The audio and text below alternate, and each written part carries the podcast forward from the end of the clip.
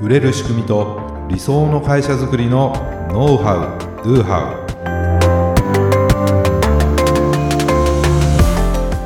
ウ。こんにちはビズクリエイトの渡辺です。ビズクリエイトの武井です。今回もよろしくお願いします、はい、お願いします。はい今日はですねコンテンツのストックとフロー。ストックとフローどういうことですか、横文字が並んでますけどねまあ、どういうことかっていうのをねこれからお話ししたいんですけども、はい、まあ、皆さんね日々 SNS ブログの更新とか動画をアップしたりね、はい、メルマガを発行するとか、うん、そのコンテンツ作りをいろいろねしてると思うんですけども、はい、そのコンテンツの性質とそれぞれのメリットデメリットを理解してやっていらっしゃるでしょうかということです。うん、うん。ね、コンテンツの性質ですよ。そうですねなかなか意識せずに流行ってるからっていう形で、うん、やっぱ始められる方もいらっしゃるかなっていう印象ですね。ね。はい、あんまり気にしてないだろうなと思うので、うん、今日はこの話をねさせていただこうかなというふうに思ったんですけども、はい、そのコンテンツの性質っていうのがそのストックとフロー。はい、まあ他にもあるんですけども大きく分ければストックとフローなんです。はい、じゃあストックとは何なのかというと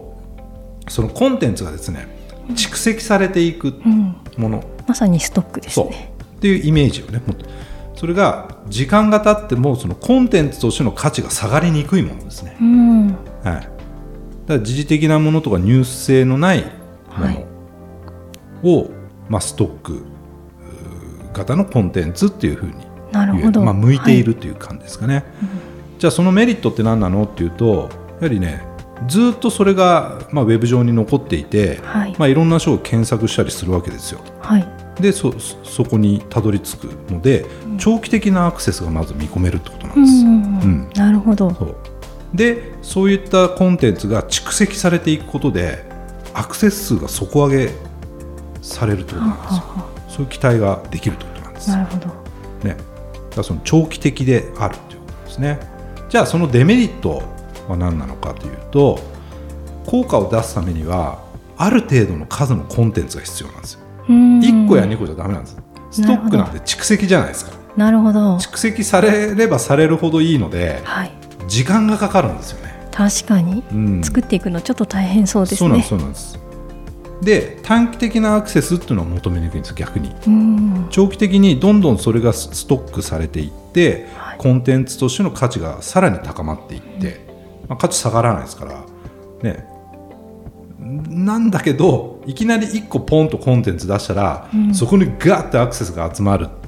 っていう性質のものではない。そうですね、うん、じわじわっていう感じですよね。短期的にアクセスを集めようと思ってストック型のコンテンツをこうやってもですね、うん、あれなんかちょっと効果ないな、アクセスないなという感じになっちゃうんですね、うん、ちょっと専門的なものをこうポって書いたからって言ってこうなかなかこう集まりづらいなっていう感じですよね。それはでもまさにストック型のコンテンツなんで、まあ、頑張ってやる。っていう感じなんですけコツコツですね。そう。じゃどういう、えーまあ、例で言うとね、はい、ウィキペディアなんてまさにそうじゃないですか。あ確かにそうかもしれない、ね、あれはいろんな人がね編集できるような感じですよね、だけど、ウィキペディアだって1個か2個ね何かの情報が書かれててもそんなに役に立たないですけど、はい、何調べてもウィキペディアで、より深い情報がね、はい、あの知れるわけですよ。そこで知識をすごく入れることもできる、はい、ただそれが正しいかどうかっていうのはねいろんな人が編集してるので、うん、うん、その正確性っていう課題はねあるにしてもものすごい数のコンテンツがウィキペディアの中にはありますよね、うん、そうですね。あれが一つか二つだったらもう全然ウィキペディアとして成り立たないというか。ね、じゃあウィキペディア何かをポンってあの更新したからってそこにガッてアクセスが集中するってもんでもないじゃないですか。うん、そうですね、うん、だから先ほど言ったねそのストック型のコンテンツの特徴にね、はい、見事に当てはまるウィキペディ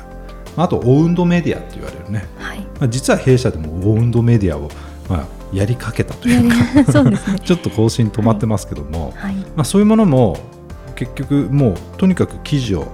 どんどんアップしていくことですよね。はい、でそれがその時事的なものとかニュース性のないコンテンツってことになるわけなんですけども、うん。はい、まあ、そういうものをコツコツとやっていくことによってそのメディアの価値が、まあ、高まっていくだろうということです。はい、うんじゃあブログはどうなのってことなんですけどブログもやはりね、うん、記事の内容によるかなと。だからブログのコンセプトにもねよるとは思うんですけども、はい、えー、ブログも使い方によってはストック型のコンテンツとして、うん、えー、やっていくことはできるでしょうねってことですね。ノウハウとかを投稿したりって感じですよね。はい、じゃあ次。フローは何？って言ったら、はい、簡単に言ったらもうストック型の逆ですよ。なるほど、ね、分かりやすいですね、え。ー、要するに情報としてこう短期的に求められるもの。明日の天気とか。そうですそうです、はい、それはまさにフローですよね、うん、明日の天気が何年か経ってそこのまあ、調べる人もいるかもしれないですけど 何年の何月何日がどうだったかみたいなね、はいうん、でも稀なわけですよ、はい、だけど今知りたいわけですね明日の天気って、はい、でね、であれば、えー、天気予報っていうのはまさにフロー型のコンテンツである、うんまあ、ニュースとかもそうですよね、はい。うん、今やはり話題のもの、うん、じゃあその、えー、コロナの、ね、感染者数って今どうなんだ、はい、とか、うん、うん、そういうものっていうのは今すぐ知りたいものだから、えー、そういうものっていうのはフローってことなんですよ。はい、だから情報の鮮度っていうのはすごく重要になってくるってことですね。うん、はい、えー、旬な話題であればあるほどフロー型のコンテンツだというふうに言えるし、はい、あとフローはですねやはり更新頻度が高い。うん、だって最新情報だから確かに。どんどん出していかないとあ乗り遅れちゃいます、ね、乗り遅れちゃうってことですよね。はい、うん、ってことなんです。ね、じゃあそのメリットは何かというとまず拡散されやすいというのがあります。うん、やっぱそれだけこうインパクトがあるとかね、まあ、センセーショナルな情報であるとか、はい、ねえー、であれば短期的に多くのアクセスを集めやすい、うん、最近ね SNS でそれがシェアされまくるとか、はい、ツイッターでリツイートされまくるとかいいねがたくさんつくとか、はい、みたいなねこと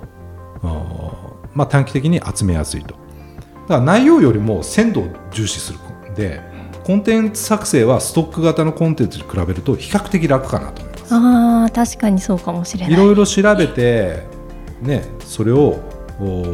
しっかりとしたコンテンツを作るっていうよりもスピード重視で、うん、うん、速報的な感じでとかね、はい、それでバーンとこう出せるので、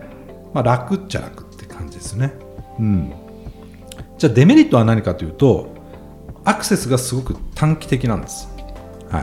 い、一時的にガッとアクセスを集められるけどそれをずっと何ヶ月とか何年とわたって継続的にアクセスを集めるのは難しいよっていうのと、うんコンテンツの価値っていうのは維持できないわけですよ。なるほど。もう古くなっちゃうからっていうことですね、うん、最初はものすごく価値あるけど、はい、もうどうでもよくなるというか、うん、特に求められなくなってしまうので、うん、コンテンツの価値っていうのは一時的にはすごく高まるけど、はい、落ちるのは早いですよね。でアクセスを維持するためにはじゃあどうするかっていうと新しい情報を発信し続ける必要があると思うんですよ。常に新しい情報を出していかないじゃないとアクセス維持するのは難しいよねってことなんです。まあそれがデメリットといえばデメリットかな。なるほど、ちょっと疲れちゃいそうな感じですね。まあツイッターなんてねまさにそうですよね。うん、まあフェイスブックもそうだと思います。インスタグラムもそうだと思います。ね、やっぱりどんどん投稿していかないと見てもらえないってことですよね。うん、そうで、まあ、タイムラインとかっていうぐらいなんで流れていくじゃないですか。はい、どんどんどんどん流れていって、まあ、それでその人のまたページにねアクセスして過去に投稿したものをざっと読む場合も、まあ、ありますけれどもそれでもちょっと大変ですね。大変ですよね。全部をそうできないし、はいうん、だからそのタイムラインなんか見てても全員の分は見れないからある意味見てもらえるかどうかって運みたいなところもあるんですけど、うん、でもそれが多くの人にシェアされて拡散されていくことでさらにアクセスを爆発的に増やすことができるっていう意味では、はい、それはもうフローの最大の特徴ですよね、うん、YouTube もそうです。なるほど YouTube も、えー、やはりコンテンツの内容にもよりますよね、はい、だけど iPhone13 が発表されました。速報レビューみたいなものをこうアップしたら、僕なんかすぐ見るわけですけど。じゃあそれが5年後に通用するのかって言ったら。それってもう今だけじゃないですか。そうですよね。ねどんなに時間をかけてそのレビューのコンテンツを作ったとしても、うん、また次 iPhone14 とか15とか出てきたら、うん、もうその13の情報っていうのはもうコンテンツとしての価値っていうのはそのなくなってくるわけですよね、うんはい、だからそういうレビューのコンテンツを出してる人っていうのは常に最新の情報最新の商品のレビューを発信し続けないとアクセスの維持っていうのは難しいよねってことなんです、はい、ただ爆発的にアクセスを集めることは可能になるよってことですけどね、はい、まあ、ブログもそうです、うん、やはり最近の出来事みたいなのをメイン、うん、何食べましたみたいな。のがね、どこ行きました？みたいなのとかっていうのはそれはもうフローじゃないですかそうです、ね、その時はへえあいいなとかと思うけど、うん、何年か経ってそれを見る人ってあんまりいないよね、うん、ですね。でメルマガもそういう意味ではフローかなと思います。なるほど。確かにそうですね、うん、まあやっぱりね最新の情報を、はい、読者さんにお届けするっていうことですから、はい、まあ、フローに入るかなと思います、うんうん、ね、でまとめると、えー、ストックっていうのは要するに専門性とか知識とかノウハウ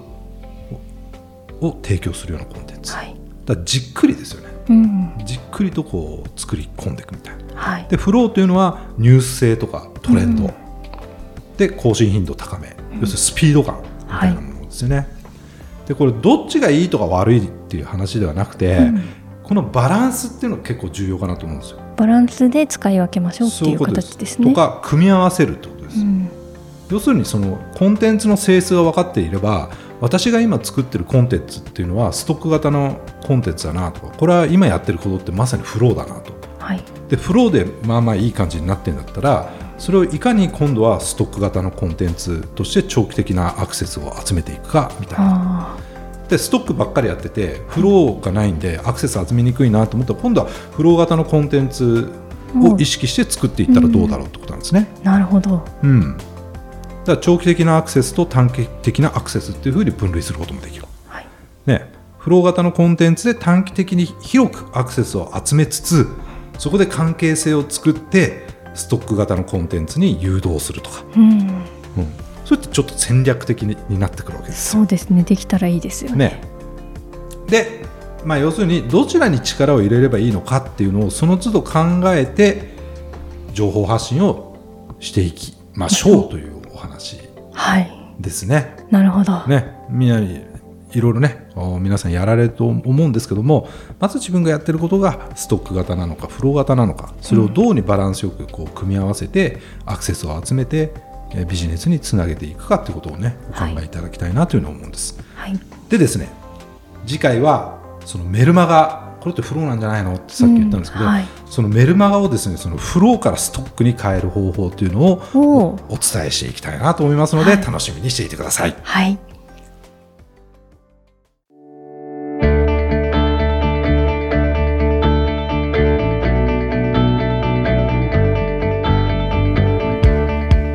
はい、今日もありがとうございました。ありがとうございました。はい。前回ね、キャンプ飯、あのみたらし団子、はい、をこう豚バラで巻くっていうねお話をまあさせてもらったんですけども、はい、やっぱり評判いいんですねこれね。なるほど、はい、いいんですね。で、まあまたキャンプ飯シリーズいっちゃおうかなと。需要あるかな？いやキャンプ飯なんですけど本当に自宅で簡単にできるものなので試していただきたいんですけども今回は何でしょう？今日はですね、はい、メスティンを使います。メスティン？メスティンっていうのはえーとまあ、アルミとかでこうできた銀色のですねお弁当箱みたいな四角い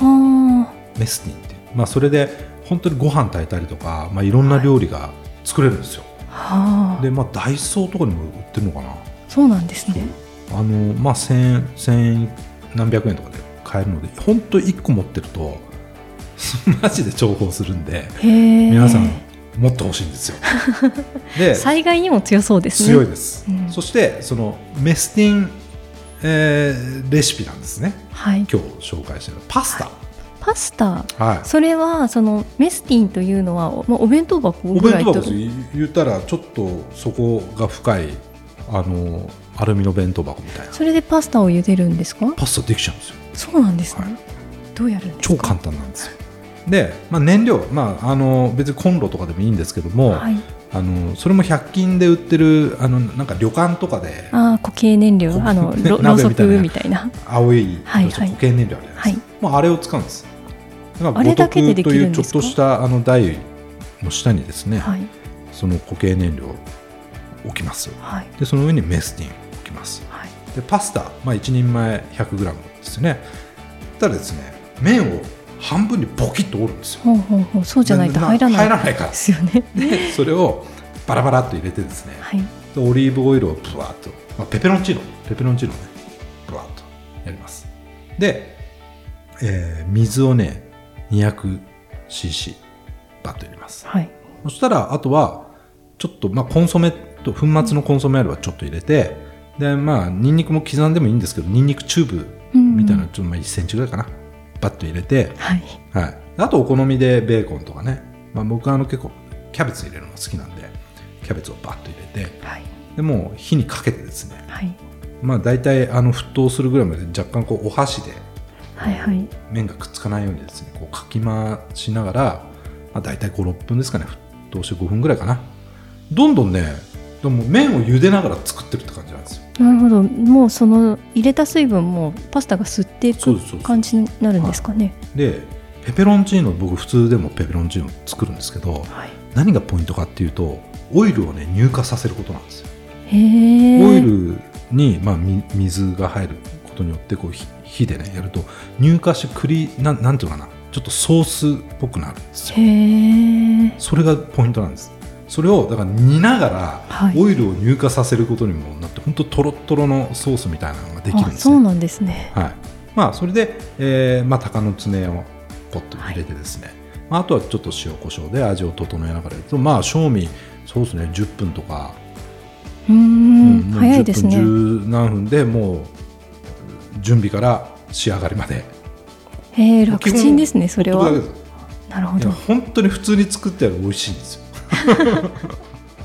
騙されたと思って本当にやってほしいんですけどそうなんですね、まあ、今そのメスティンでのそのパスタレシピをね、はい、今いろいろレパートリー増やしてるところなんですけど、まあ、とにかくペペロンチーノが簡単で美味しい。で本格的です、うん、で手軽。だからもう最近休みの日とか、はい、お昼はメスティンパスタ率が結構高いんですけど もう準備も楽だしね。うん、か片付けも楽だしもう本当基本ほっとけばいいので、まあ、そういう、ね、なるほど。メスティンレシピをです、ね、またご紹介させてもらえればと思うんですけどもだまず皆さんメスティン持ちましょうってことです。本当災害時も強いですから、ね、本当にあの、えー、ガス止まったとかですね、うん、電気止まったとか何も料理作れないとかってなっても、メッセンあったらご飯も炊けるし、うん、いろんな料理作れますから、うん、で普段からこうやってあの作り慣れておくことが大事っていうことですよね。ねうん、やっぱり持ってるだけで そのまま眠らせておいていざ災害になったよってなったら、はい、そういうの使えないですからね。そうですね、はい。はい、ということでね、まあ、備えあれば憂いなしという、はい。えー、お話でした。そうじゃないか。はい、はい。えご感想やご質問は説明文に記載の URL からメッセージをお送りください。ぜひ番組の高評価やフォローもお願いいたします。それではまた来週。ありがとうございました